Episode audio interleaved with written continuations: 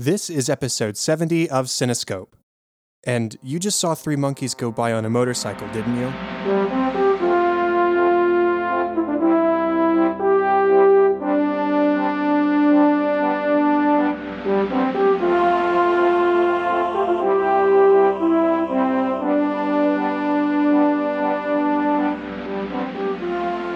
Welcome to Cinescope, where our goal is not to criticize or to assign ratings, but rather to celebrate the movies we love, exploring story, characters, music, and relevance to the world around us. I'm your host, Chad Hopkins, and joining me today is Eric Scull to talk about one of our favorite films, Jumanji. The original one, to be clear. How are you tonight, Eric? I'm doing great, Chad. Uh, thank you for having me back. Uh, and so soon. Uh, we just, uh, it seems like only yesterday we were talking about another Robin Williams film, Hook. Right. When when we talked about that one, the subject of Jumanji got up, got brought up either during the episode or before. I don't remember when we talked about it, but you were like, "Yeah, let I want to talk about Jumanji," and I said, "Okay, let's do First, it." First, we And- had to talk about Hook. Yeah, it was no. Honestly, both of these films I think are real solid, and Jumanji is yet another one of my absolute favorite films. Rewatching it uh, before this recording really solidified it for me as uh, I forgot how good it was. So super excited, super stoked, and thank you for having me back for this this Christmas time episode. Of course, and you know the timing is all too perfect because the new Jumanji movie, the the sort of sequel in a way, I think. I don't think it's quite a reboot, but uh, it it just released this past week as well. So I'm hoping to maybe catch it in theaters before it goes out. So uh, it's actually receiving some uh, some acclaim, some some some praise. I was noticing that. Reviewers yeah i i've kind of been circling it like uh like if it were you know a dangerous lion or, uh, just in a bedroom you wouldn't want to go in there but uh looks like it might be a friendly lion so yeah we'll have to see if we can see it For sure. Well, before we go into our discussion on the 1995 movie, how about you reintroduce yourself and remind everybody out there who you are, what you do, all that good kind of stuff. Sure, I am Eric Scull. Uh, if you listened to podcasts, uh, chances are you may have heard me on one or two of them. Uh, particularly, I've done some podcasts about pop culture, uh, particularly Harry Potter and also Game of Thrones. Um, but my Harry Potter podcast is still running weekly. You can find it over at Mugglecast is what it's called. And I also contribute to mugglenet.com, the Harry Potter fan site. So big in the Harry Potter fandom. Uh, and also, I've been on this show before. Uh, we've had a, a lot of great discussions about different various movies. I think uh, Frequency, Inner Space, Serendipity, Hook, and now this. So I'm thrilled, uh, thrilled to be coming back. I love this show. I love getting to talk to you, Chad. And uh, yeah, I'm, I'm just. We'll do plugs later, but basically that's uh, who I am and, and where you may have heard me before. Great to have you back as always. And let's just go ahead and dive into our movie discussion. Sure.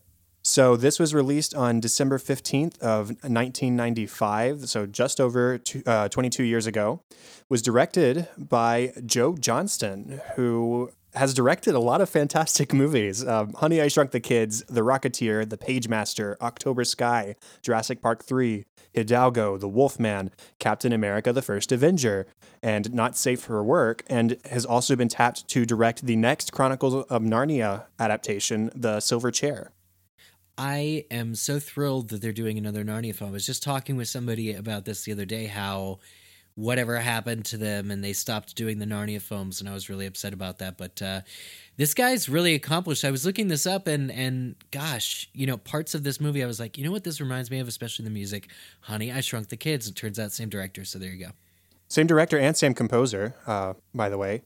Yeah, yeah, they they work really, really, really well together. And uh, you know, Joe Johnston doing uh, Captain America: The First Avenger, he's really had his hands in in everything, major, major films. And you know, I looked this up. Actually, Joe Johnston worked in the art department on many of the Star Wars films. Yeah, I was uh, seeing that as well. He did art direction for Star Wars and uh, wh- what else was there? I think was it Raiders Indiana Jones? Yeah, Indiana Ark. Jones. Yeah, Yeah, yeah.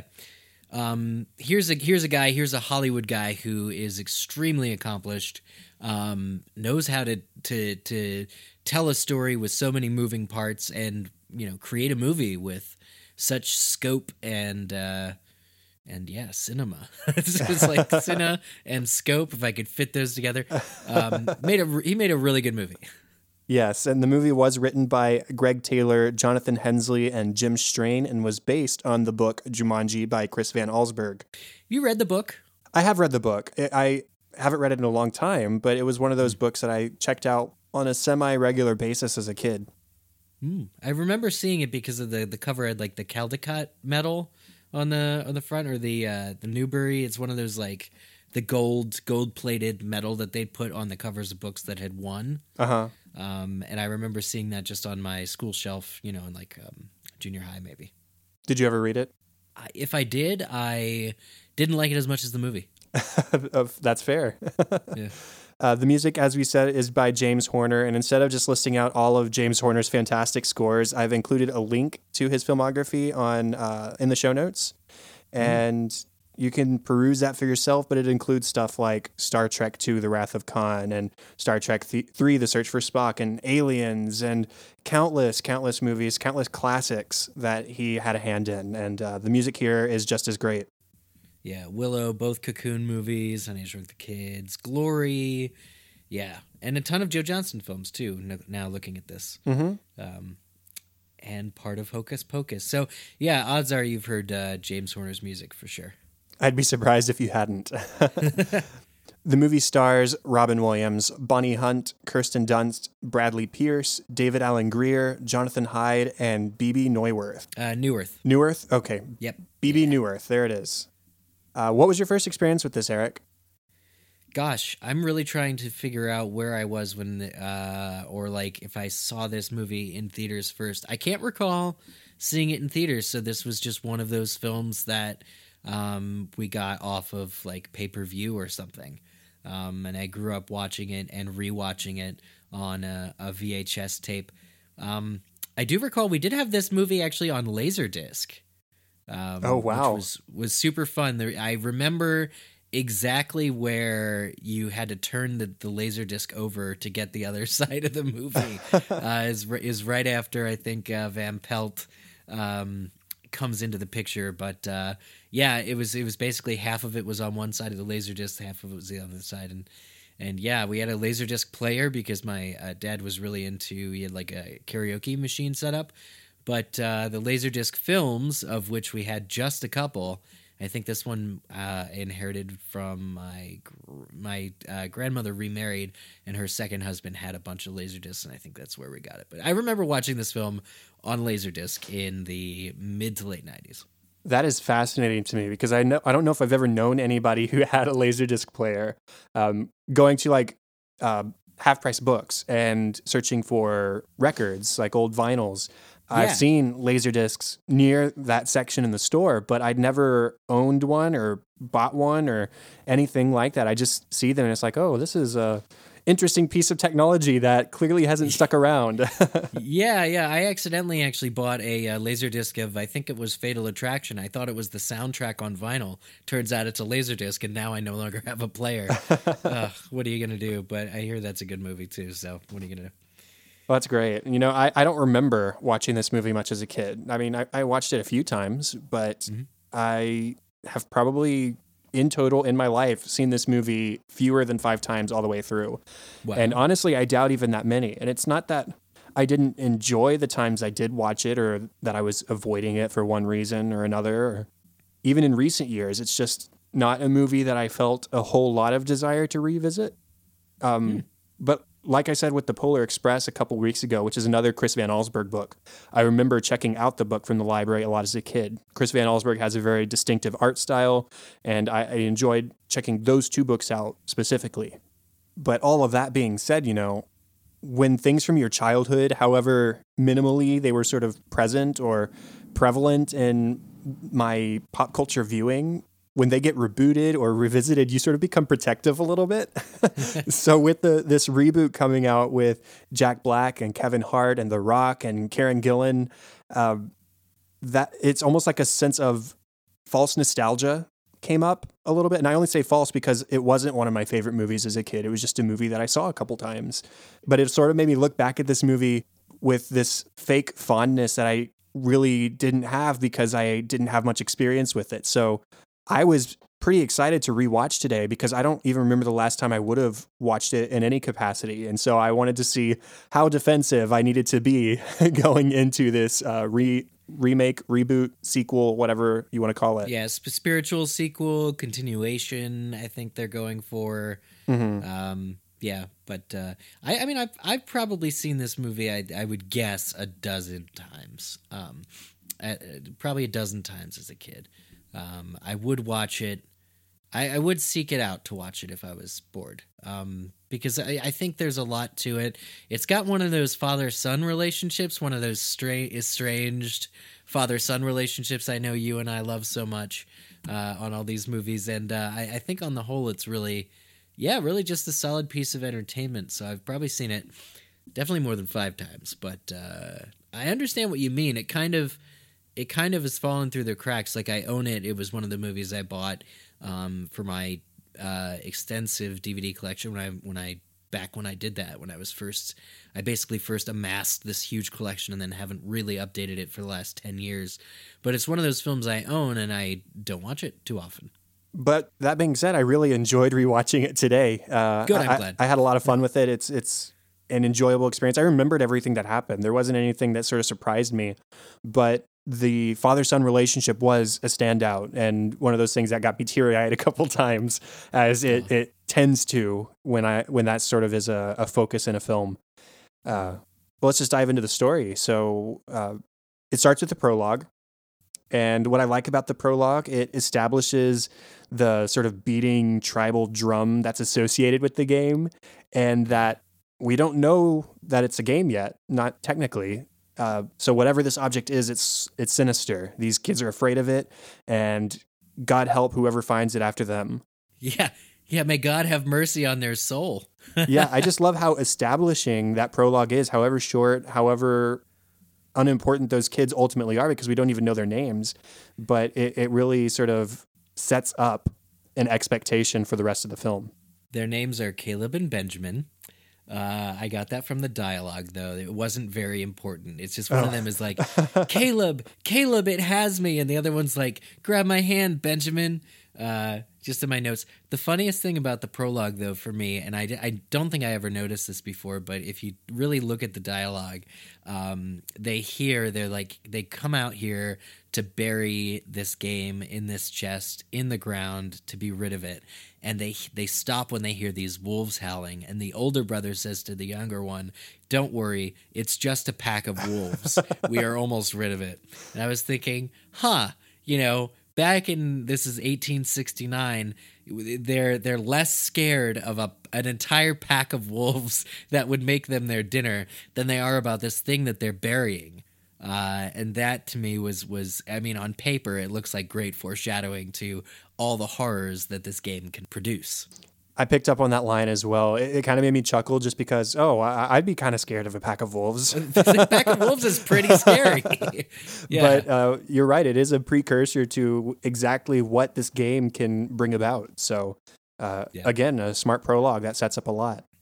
Another sort of, well, I say another, one of the like establishing iconic shots of this film, and I, I, really mean iconic, is when Alan first picks the game out of the chest and it's covered in sand and he slowly tilts it. And as the sand slide, uh, slides off the front of the game and it reveals the title and all that, that is such a cool shot. That is fantastic shot. And then you get the, the design of the game. It's like hand carved, made of wood and ivory or whatever it may be, it is really cool. And that particular shot revealing the game is just, I, I, I don't think it's wrong to call it iconic, at least as far as 90s movies go. That that is a highlight for me. Definitely. I, I would completely agree with you. One day I will own an actual like hand carved, you know, ivory to well hopefully um, somehow humanely sourced ivory, uh, you know, tokens. excuse me, uh, of of of this game. I actually just found the Jumanji board game uh, because, of course, there was a tie-in board game, uh, you know, for the book for this film as well. Um, at Target, it was just uh, it was you know probably like fifteen dollars at Target, and uh, I bought it and played it a couple weeks ago for the first time. That was sort of the thing that oh, my friends always had it, you know, but I never really got to play it too much. Never owned it myself, and it's exciting, but it's very much not the wooden kind of with the the special whether it's magnets or microchips the the player pieces that move on their own. And you know this is what I want in life. This is all that I want in life is a working breathing living breathing Jumanji game. Well, you know, Eric, the game board prop from the movie was auctioned on eBay a few years ago and sold for almost sixty-one thousand dollars. So just uh, oh. get get yourself some money and you'll be able to to I'll purchase it, it, Yeah, some some money and uh, okay, all right then. But uh, but yeah, absolutely. When you're talking about it being iconic and and especially when Alan discovers the board slide, you know, and all the sand or the the rocks or whatever pebbles fall off it. Um, definitely, really, really, really cool shot. There's a lot of those really cool, just visual shots in this movie that I marked down while rewatching it. Whether it's the books flying off the shelves for the Stampede, you know, or the um, the doors of Alan's house aging. Uh, basically, when when we skip from 1969 to 1995, um, and it's just this shot that lingers on the front doors of the house, but they've they've grown old with wear. There's a lot of really cool, like techno, like I assume practical versus computer generated uh, very visually stunning kind of shots in this film, which I really can appreciate. They do use uh, sort of time lapses a couple of times. There's that instance with the the door changing from 69 to 95, but there's also like time lapses when Aunt Nora is cleaning up the house and moving furniture around. And the way they do it yeah. is really cool, where they have like a fixed camera and you just see all the motion happening in the backdrop. And uh, it's just a cool way to show passage of time. Yeah, yeah, definitely. Um, absolutely. And and I, I really felt a lot of connections uh, on the latest rewatch to uh, you're gonna laugh Back to the Future, um, but uh, I think that uh, uh, it's because really in this uh, sort of establishing 1969, Alan is you know young Alan Parrish is riding his bicycle uh, around town. Everybody's saying hello to him.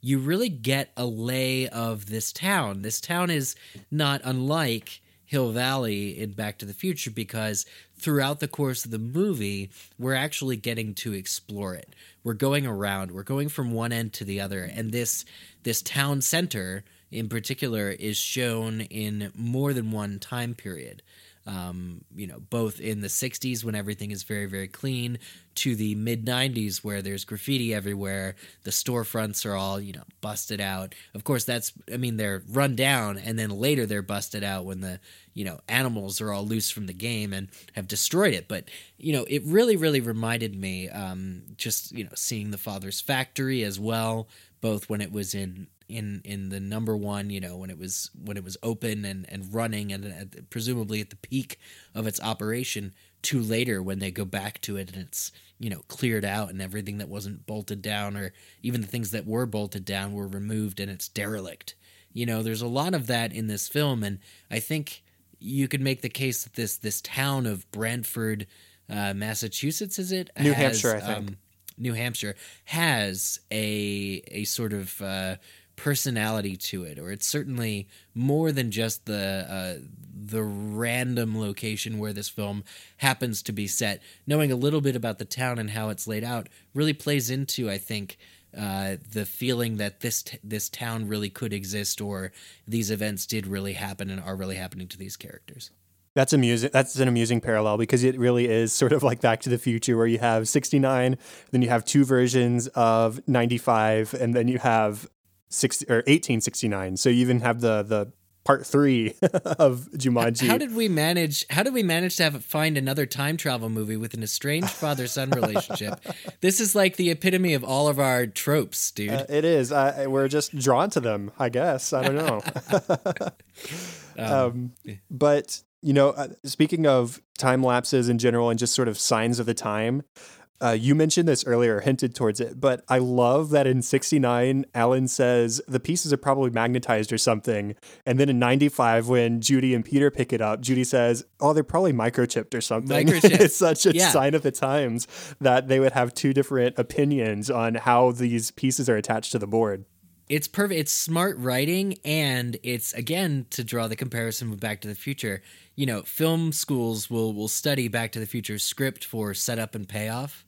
Um, this is another film that I mean, I wouldn't say quite to the same degree, but there's definitely intentional setup and payoff in the dialogue, and it's it's big actually. A lot of it comes across. Um, you're not sure how much Robin Williams is improvising in any given moment. I'd love to read the script for Jumanji and find out, but a lot of the jokes uh, that Robin Williams's older Alan character says, whether they're to Sarah Whittle or not, um, have to do with some of the stuff that earlier him, you know, faced and kind of was feeling. So there's there's just there's a lot in there to be unpacked. A lot of these jokes, but of course the yeah the magnets and microchips thing was uh was was very noticeable.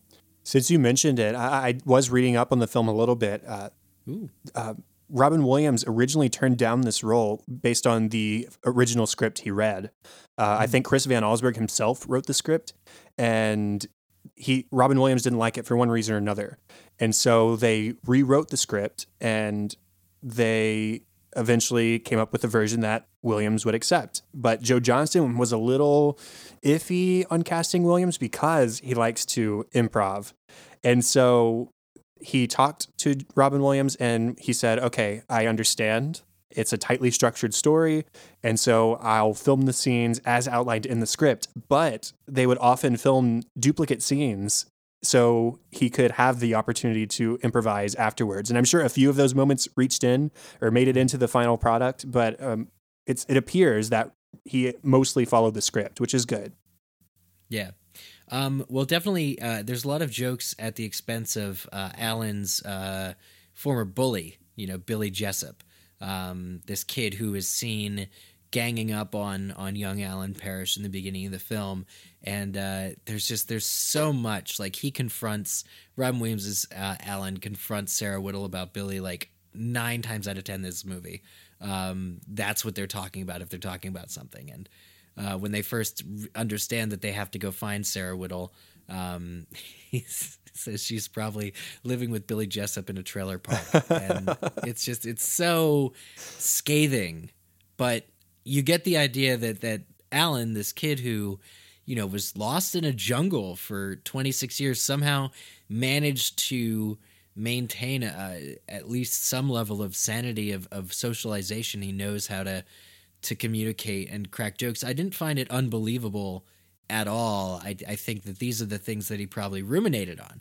You know, your your your kid bully. I mean, we still remember. I, I still remember bullies that I had when I was a kid. But I was living, you know, n- normal non jungle years since then. I still, you know, it still occurs to me. For Alan, the last, the very last day he was in the world, he was getting bullied by this kid. So, I guess it makes sense.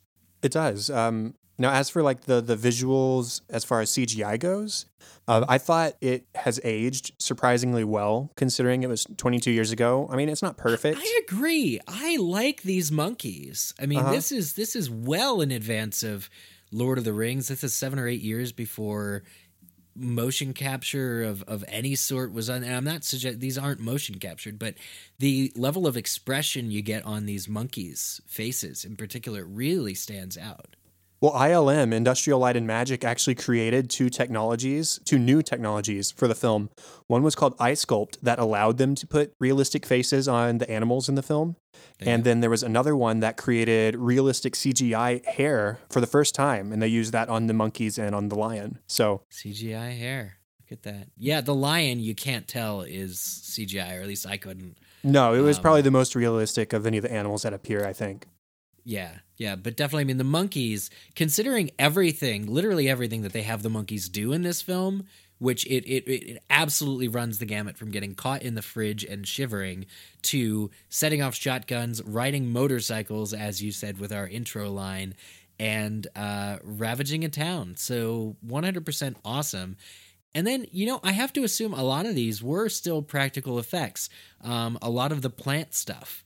Mhm. And we're spiders. talking about building the spiders and oh, the spiders are gooey and and gross and disgusting.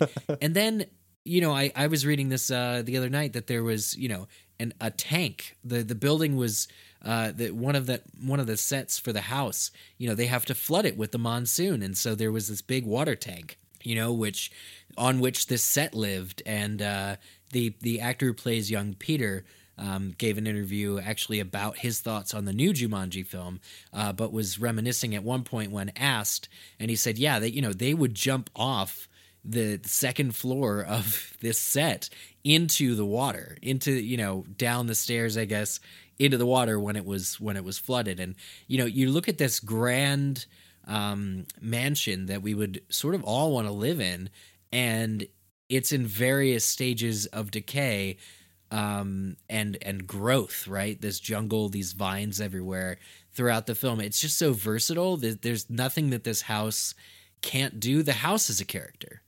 You know that the house is very much a character just like the town is more than the town is perhaps more than the game itself is. This house has been through so many different timelines and various stages of of plants in the jungle encroaching on it. And i think it's really really cool when you're talking about effects to look at all these different stages in this film. You know, I forgot kind of how many versions of this house there are. Um, but from time to you know, every time they roll the dice, something new is taking over. Yeah, and there's so much that comes out of the game that are genuinely terrifying, I think. Uh, maybe that's one of the reasons I didn't watch it so often as a kid, because stuff like Peter being grabbed by the ankle and dragged towards this giant yellow flower, or the spiders in particular, all of those things are actually pretty scary. And there's a couple of those moments in the film where uh, my, my pulse quickens a little bit. It, it's really well done. Yeah, the pl- the plant you really believe the plants would eat you. Um, I mean that the yellow one ha- or the uh, the one that grabs Peter has a quick uh, payoff. Alan's like, uh, "Be careful of the the purple ones; they shoot poisonous barbs." And the yellow ones are the ones you really want to stay with. We see the yellow one immediately in the in the grate in the fireplace, and the purple ones uh, eventually shoot um, Judy. Uh, yeah, it's that's a great toward- example of set-offs and payoffs. to towards the end. Yeah, so we get it. Um, it's really cool. Now, as far as other parts of the story goes, the ending, I like that the world resets. I like that Alan gets sort of the second chance to relive his life outside of the jungle, and Yeah. that he and Sarah get the opportunity to get together and marry and eventually have their own kid, and then that they get to meet Peter and Judy and their parents and save them from the trip that would have killed them. So I, I sort of like that reset.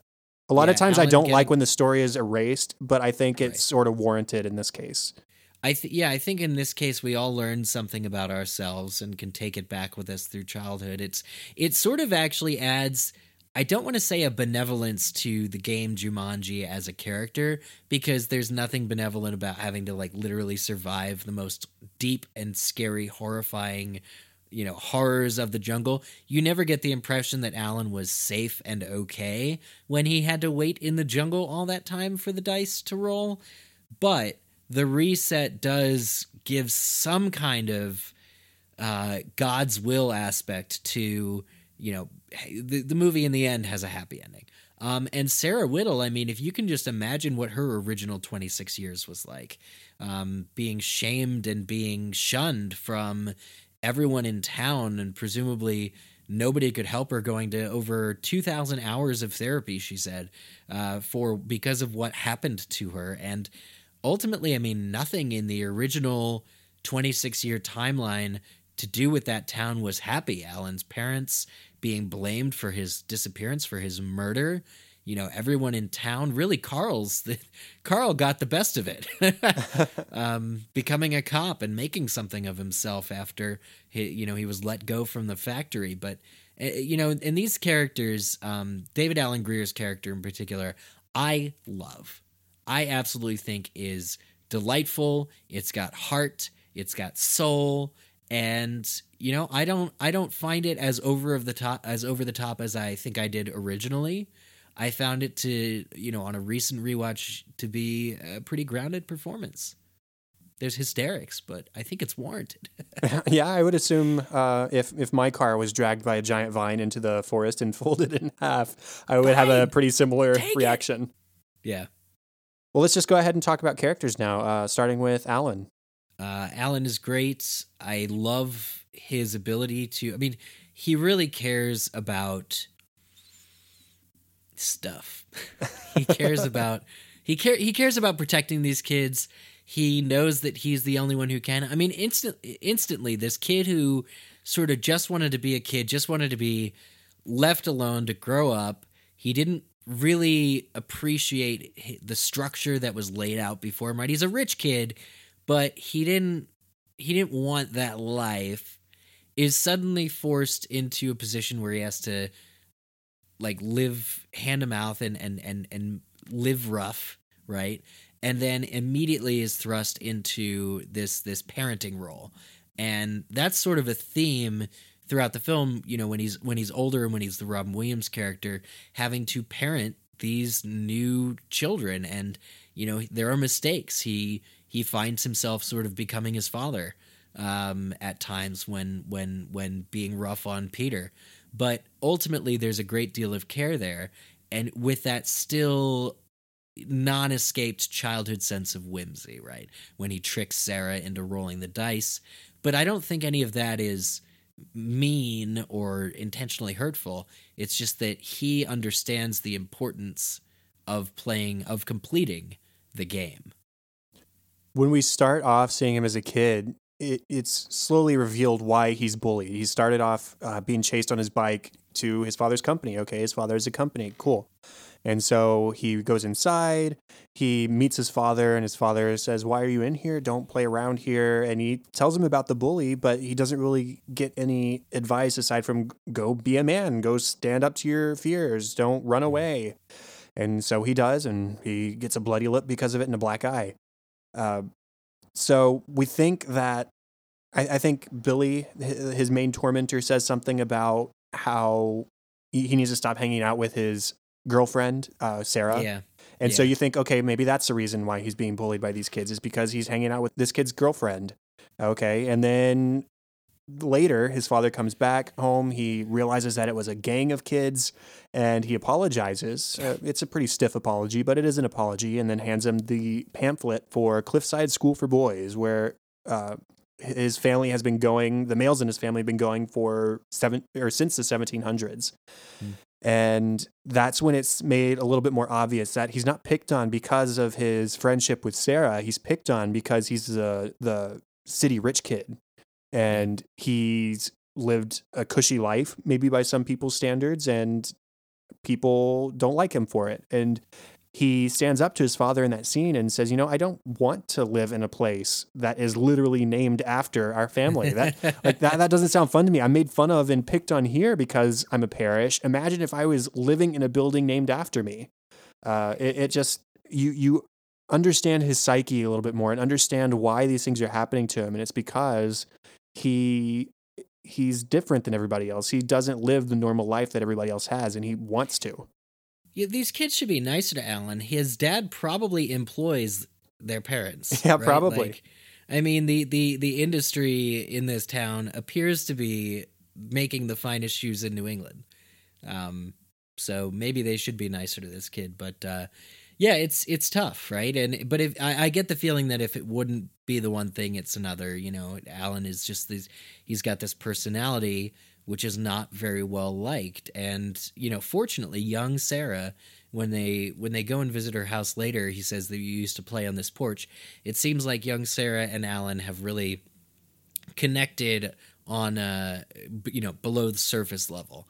Um, they're both you know good people, good kids who are not likely to to bully others.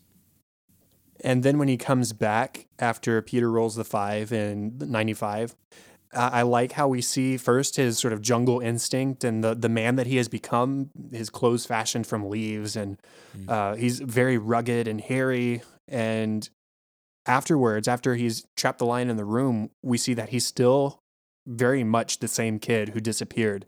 He's running around. He's screaming for his parents. He's happy. He, he he's excited to see them and maybe apologize because that last interaction with his parents before he left wasn't a positive one. Um, and then it's all the more heartbreaking because he learns that his father and his mother are gone and somebody else has moved in and then later he learns that his father dropped everything to search for him and the the guy who's living in the factory says I don't think anyone loved that boy more than Sam did or something to that effect. Yeah, what a surprise, right? Mm-hmm. And that's um, why the town has sort of gone to crap is because this central industry of the city collapsed because Alan left and his father pursued him. Yeah, and, and and that's really the thing that you can never it's almost like you can never see as a kid your parents' love for you. You know, it, it comes off as, oh, they have these these plans for me, right? And uh they're they they want me to go to this school and they they want me to be just like they are and ugh, gross, right? But the thing that Alan could never see is is is is the love that's really behind it. Um, knowing that his father sunk everything into finding him, and it was a, a fruitless effort because somebody very quickly packed the game up and put it in the attic. Um, you know, it, it, just it didn't. It's heartbreaking, but um, there's there's almost no getting around it. As the movie goes on, it becomes clear that he's starting to become a bit of a father figure for Peter because Peter and Judy have lost their parents and Alan's obviously lost his, but he's an adult now and they're having to complete this experience together. And we see that he doesn't know how to be a father figure because of his father's inability to be a proper father figure to him as a kid. Mm-hmm. Um, and he has that scene where he he comforts Alan later in the film, and or he doesn't comfort him at first. He shows the same lack of tenderness that his father does, yeah. and gives sort of the same speech about how you need to face your fears and stand up, chin up like a man. Uh, and Al or Peter starts sort of whimpering and crying, and he says, "You know what? Twenty six years apart from my father, I still became him." And yeah. he apologizes. He he sees that Peter is responding in the same way that he used to when his father talked to him like that. And so he apologizes. He gives him a hug, and it, it, it that's his growth or one of the parts of his growth is that he understands what he missed from his father and what he needs to pass on learning from his father. Yeah, absolutely. Now, what character next? Uh, well, we'll talk about Sarah real quickly. Uh, okay. Just just mentioning, like, she is making it as a a psychic. You know, making it making a living, I guess. Um, of course, she she probably inherited her parents' house. Uh, presumably, they are not still with them, uh, still with her, and she is working as a psychic out of her own house. It's a very not not to judge it, but it, it does not appear to be a very happy existence. Um, yeah, she she is absolutely kind of a wreck. She never really was able to put the right foot forward again after after what happened. But you know, given her determination once Alan comes back, once he is able to explain to her what the stakes are, she is in. She's she's in it. She is committed to kind of again like protecting these children and even though she is at times as ill-equipped as the children are to face whatever comes from the jungle and comes from the board game, she is ultimately a very protective resource for them. Um, yeah, she's she's definitely got her heart in the right place. She but she's lost. She's a lost soul, kind of just like Alan is. The difference is that when he's been in the jungle, she's been in, you know, on the outskirts of, of this life here. It's like she turned to fake spirituality to try and find comfort from this traumatizing incident of her childhood. So she becomes a psychic. She references the zodiac signs a couple times in the film. Yeah. Uh, like she I, I don't even know some of the nonsense she spouts but it's all this like fake crap that you see on infomercials or something like oh, that. I mean she gives she gives i think it's judy some advice or peter. She's like when whenever he's angry he says why didn't you grab the game peter? When he runs toward the river she's like ah you know d- don't pay much attention to him. He's a libra. It's just crazy stuff like that. I mean I, I, I love the lines like to think of all the hours I spent uh, visualizing you as a radiant spirit. Yeah, you know, that, like, that kind of stuff. But it stings too because you're like, well, yeah, that's ultimately someone would have had to because nobody's ever seen anybody sucked into like literally sucked into a board game and there is some mystery as to how the game made it from you know the sitting room table to the attic. There had to be some kind of dialogue where you know Alan's parents are consulting young Sarah, who's the last person to see their boy alive, and she says he was sucked into the board game. Well, doesn't that expose the board game right away? Like mm-hmm. somehow it gets overlooked. The game is packed up. It's just put under, you know, some other boxes, Kimbo and other games, and nobody thinks twice about it. It's kind of confusing, but at some point she has to come to terms with the fact that it didn't really happen. The next, you know, course of action is well, then he must have passed on. You know, something traumatic happened with Alan. I've repressed it. I need to move on. And, you know, it's it's the attempt of of having good mental health again. But ultimately, because that's a lie, because he didn't die, and because she really did see what she saw, she's not that much better for having moved past it. But she does learn to face her fears, just like all the other characters do over the course of the film. And she does develop that sort of maternal quality to herself that you were talking about with the kids. And I, I like seeing that element of growth from her as the film progresses.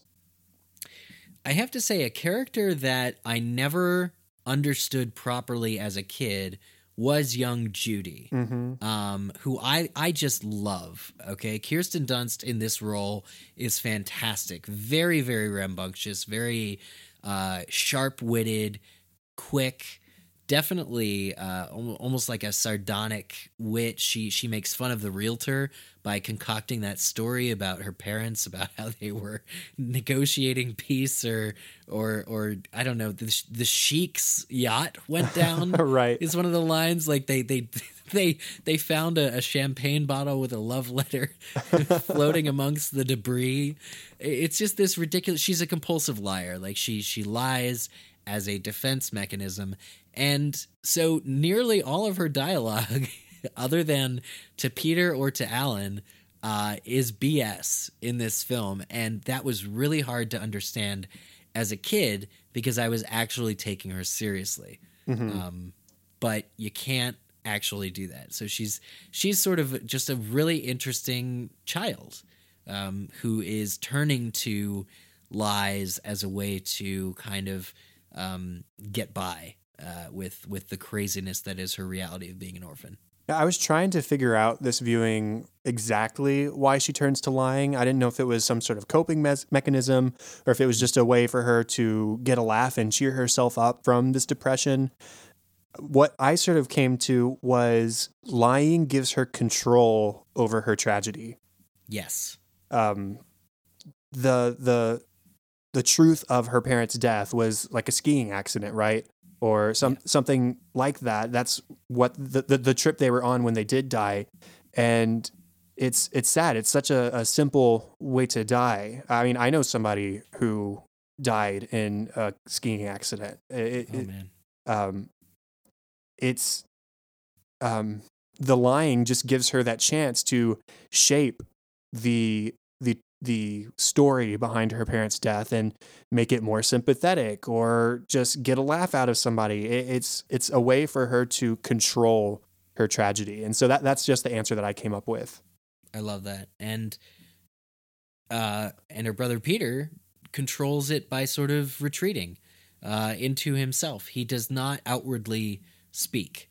Um since since the event occurred, he is not talking to any adults. Fortunately, he does speak. Fortunately, he does still, you know, his personality is still there to Judy.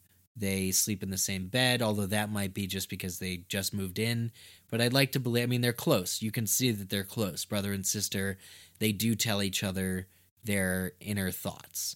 Um, you know, they can level with each other when when he says, "Where do you think they're going to send you?" You know, if you don't start telling the truth, and she says, "Where do you think they'll send you if you don't start talking?" They they're real with each other in that very important kind of sibling way. They're but they're both wiser than their years necessarily, um, because of this tragedy that they share of having to live with their aunt I love their bond. She she is a great older sister. She has the instinct of protecting Peter. Uh, like when the mosquitoes first appear, when they first start playing the game, he yeah. cowers down behind the game, and he, she grabs the racket and starts swinging away, trying to protect him. And he becomes braver and braver over the course of the film because that's his growth. Um, mm. But I love the first time he talks to anybody aside from Judy, and that's when Alan has just learned that his parents are dead it's at the graveyard i believe is the first time he like actually speaks to him he shouts a couple times because uh, alan sort of charges him and picks him up and swings him around because he's happy that he rolled a five. Yeah. But the first time he actually speaks to somebody intentionally aside from judy is when there's solidarity between these two people with common experiences. They've lost their parents and it's it's a nice moment that peter eventually overcomes his lack of talking and starts communicating with other people over the course of the film as well. Um, and he is quick thinking.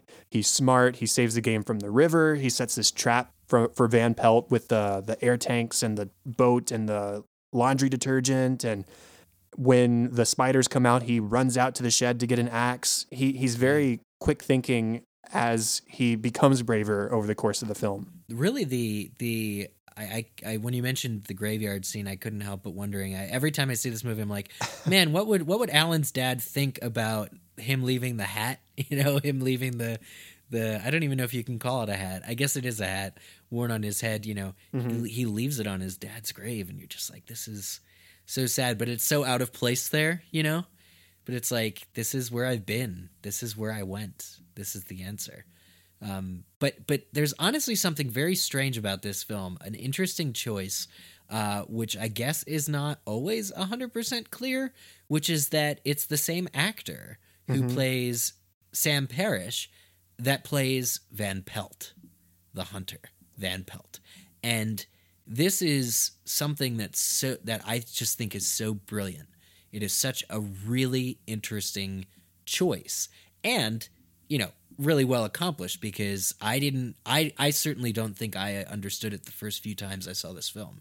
And they're two way different characters in certain ways and two very similar characters in another way. I mean, they are ultimately Van Pelt is the embodiment of Alan's fear, his paternal fear almost. You get this this hunter who is going to outwit and outsmart him because he is more of an adult than Alan is um, is sort of the ultimate embodiment of the scary father figure. But also, I mean, Jumanji, the way that the game sort of works and the way that this world has created this character of the hunter, you could kind of, I think, realistically see that Van Pelt could have been uh, a former victim of the game. Um, or if the game invented him as a character, then it may or may not have been with Alan's, you know, subconscious input. Um, I don't know. It's just you, because by the time he comes out of the game, it's clear that Alan and him had faced off before, and there's it's just not clear what rules exist in the Jumanji world for that hunter to have been you know created. But Alan knows him, so it's just very interesting. I tend to agree with you that it was more than likely a visualization of Alan's fears. Uh, and then when he comes out of the game into the real world, there's a moment where he says he could have shot Sarah at any point, but he didn't. And why? Because Alan's the one who rolled the dice. And so it's like he he's assigned to Alan. And I'd like to think if Sarah had been the one sucked into the game, the hunter that would have come out would have been playing up her fear instead. Or maybe it wouldn't have even been a hunter. It would have been some other uh, person or creature that embodied what she was afraid of.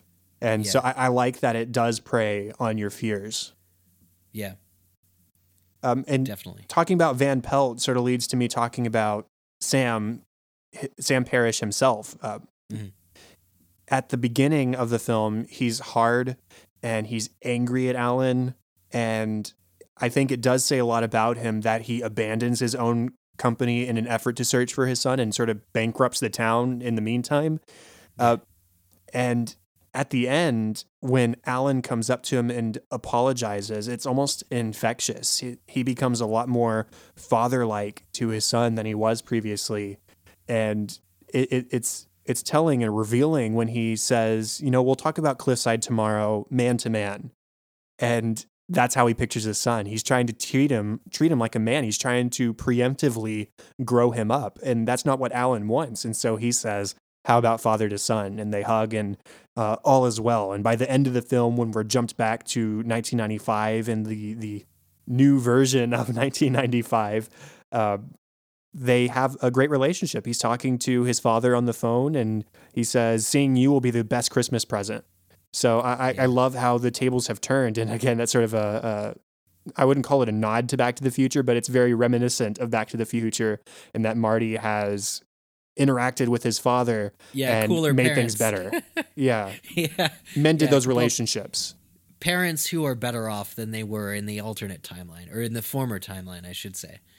Um, yeah, yeah, definitely. I, I think Sam Parrish really, you know, wants to do what's best for his kid, just doesn't really know what that is. I mean, can't connect on a on a certain level with Alan's struggle, right? Um, times have changed, and I mean, sure there were always bullies, but maybe being in Parrish was a lot more respectable when Sam was a kid um, or something. You know, some there's a fundamental disconnect until when Alan opens up because he's able to appreciate sort of what his father is doing or or his father's approach.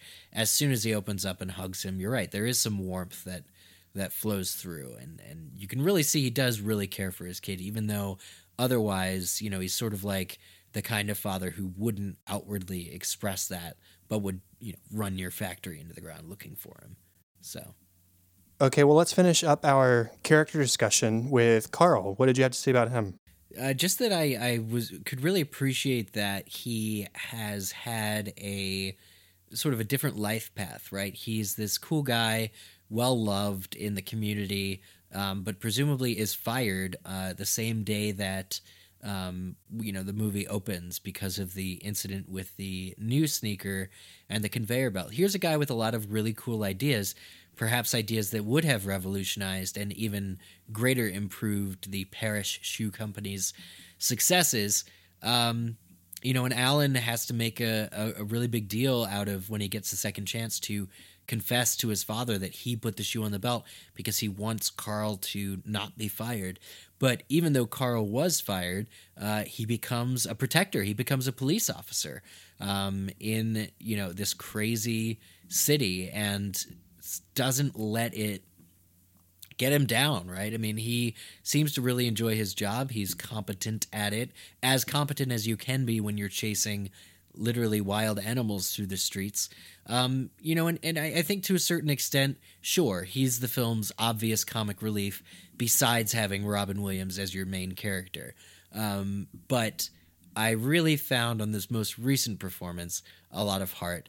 And when he, you know, pulls over to help the uh, aunt as well, you know, with her problems and with her struggle and trying to get back to her kids, you, you get to see a, a, a side of Carl that is ultimately very, very good. Um, and he goes through a lot of stuff. a lot of stuff happens to his character, but he doesn't lose spirit uh, or heart, which I think is incredibly important. He's ambitious and he's kind, and you know he befriended Alan at the beginning of the film and is excited at the opportunity to potentially advance in the the company. He has ambitions. He has hopes for his life. Uh, that that goes away when Alan accidentally uh, damages the machine by leaving the shoe behind, and then doesn't claim responsibility because he is afraid of his father. And Carl does step up and claim the mistake, and it costs him his job, but he doesn't try and blame it on anybody else. No, it wasn't his fault, uh, but yes, it was his shoe, and so he owns up to it and does take the fall for Alan rather than getting him in trouble. And I, I, I do like that he becomes a protector and that he does believe Alan later in the film when he explains to him the situation that he's come back and all this kind of stuff. He he helps out. He yes, a lot of stuff more happens to him than he actually does, but his goal is always to serve and protect. He is an accomplished police officer in that respect.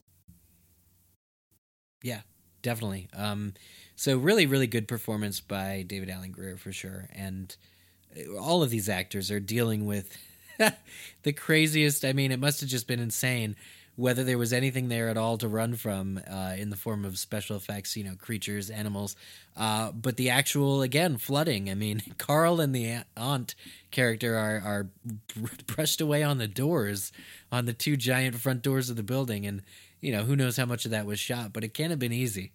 Um, so definitely everybody uh, is, is in peak uh, physical comedy performance in this film.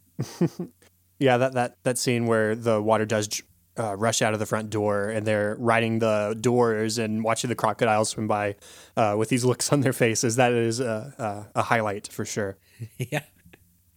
Now, what about the music? We, we talked about James Horner. We're both uh, big fans of James Horner. What were your thoughts? You actually texted me last night saying that you were really enjoying the score. So I'm interested to hear your thoughts. Yeah, um, without knowing uh, specific tracks, I usually do uh, have them written down and and and and all of that, but I didn't have time this time. But uh, in general, you know, there's this very wistful, very um, nostalgic look in the in in the '60s. Um, kind of uh, the Alan theme or the Brantford, you know, New Hampshire theme, um, which is very very hopeful.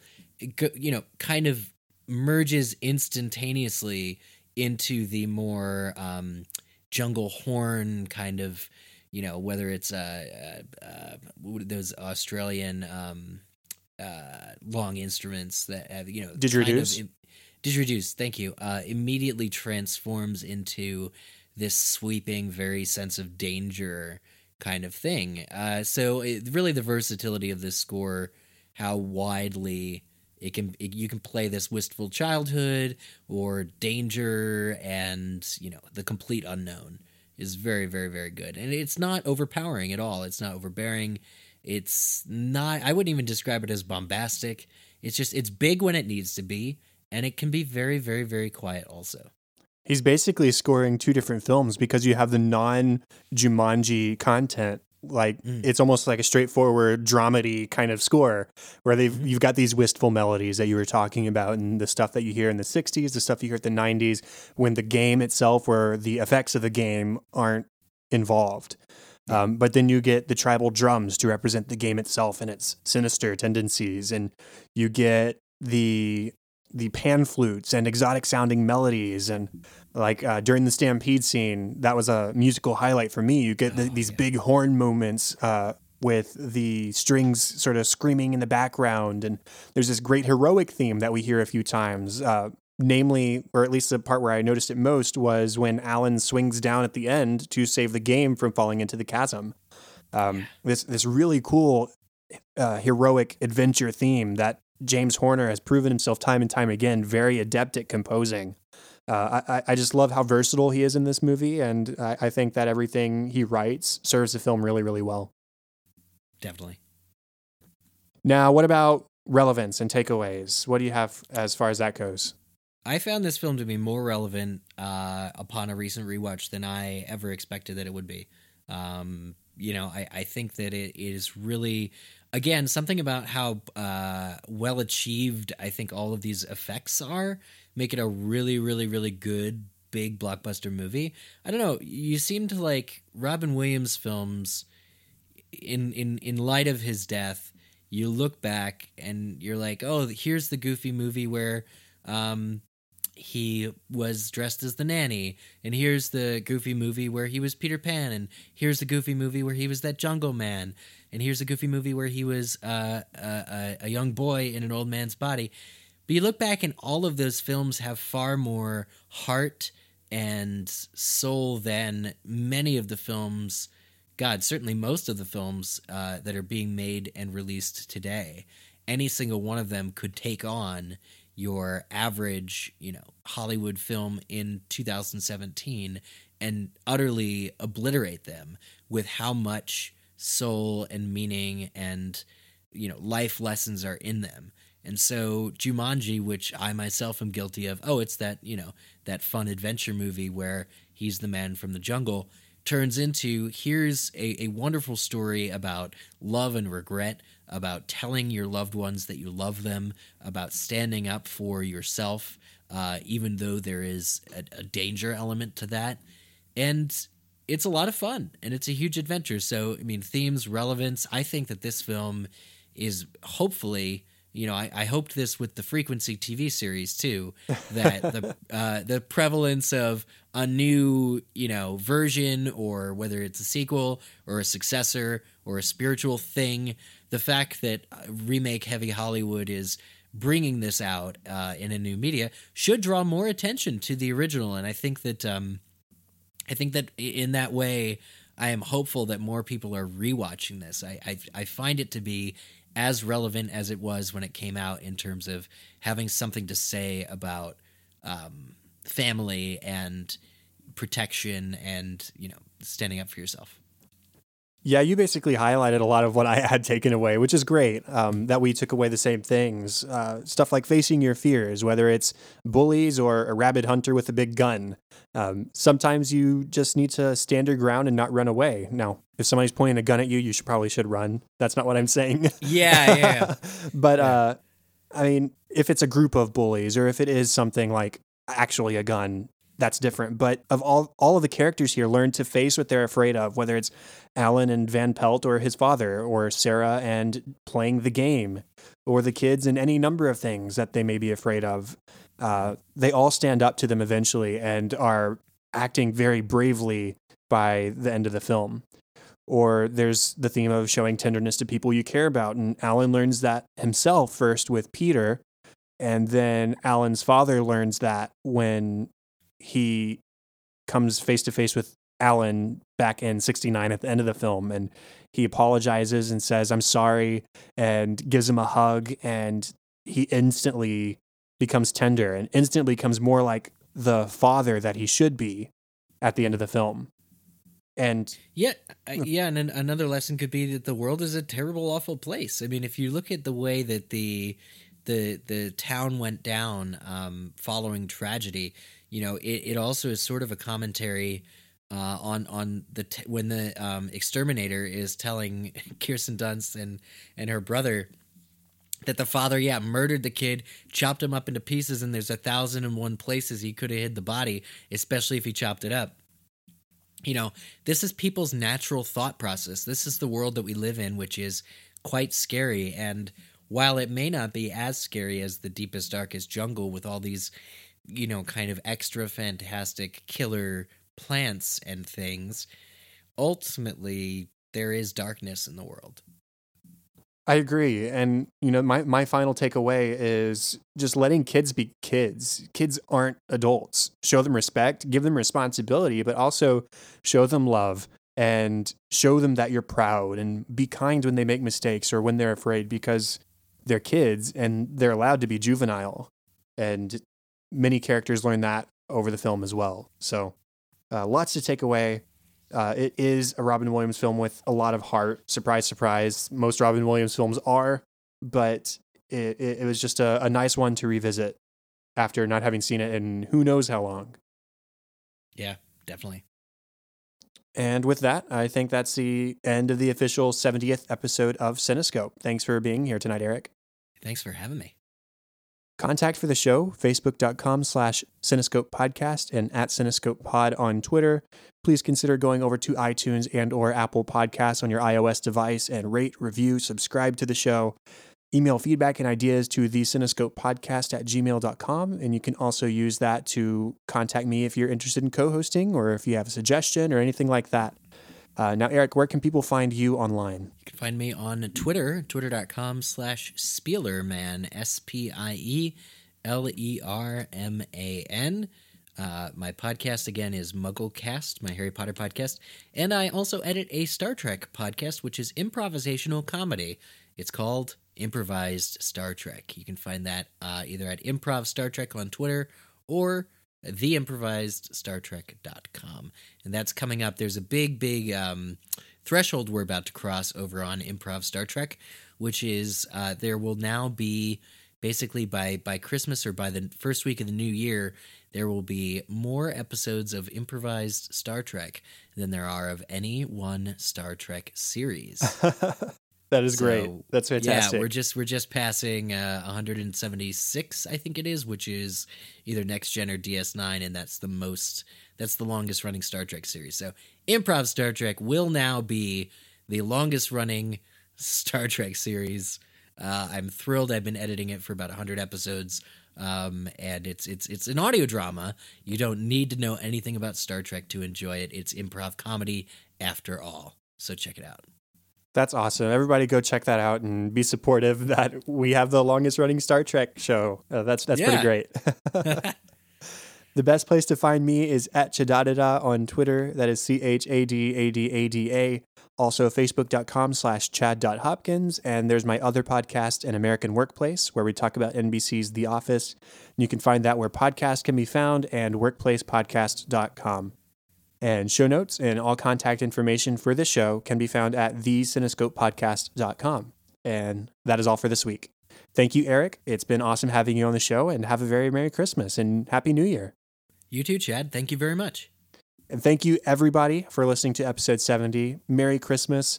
I'm Chad Hopkins. This was Cinescope, and we'll be back next week with episode 71. Have fun and celebrate movies.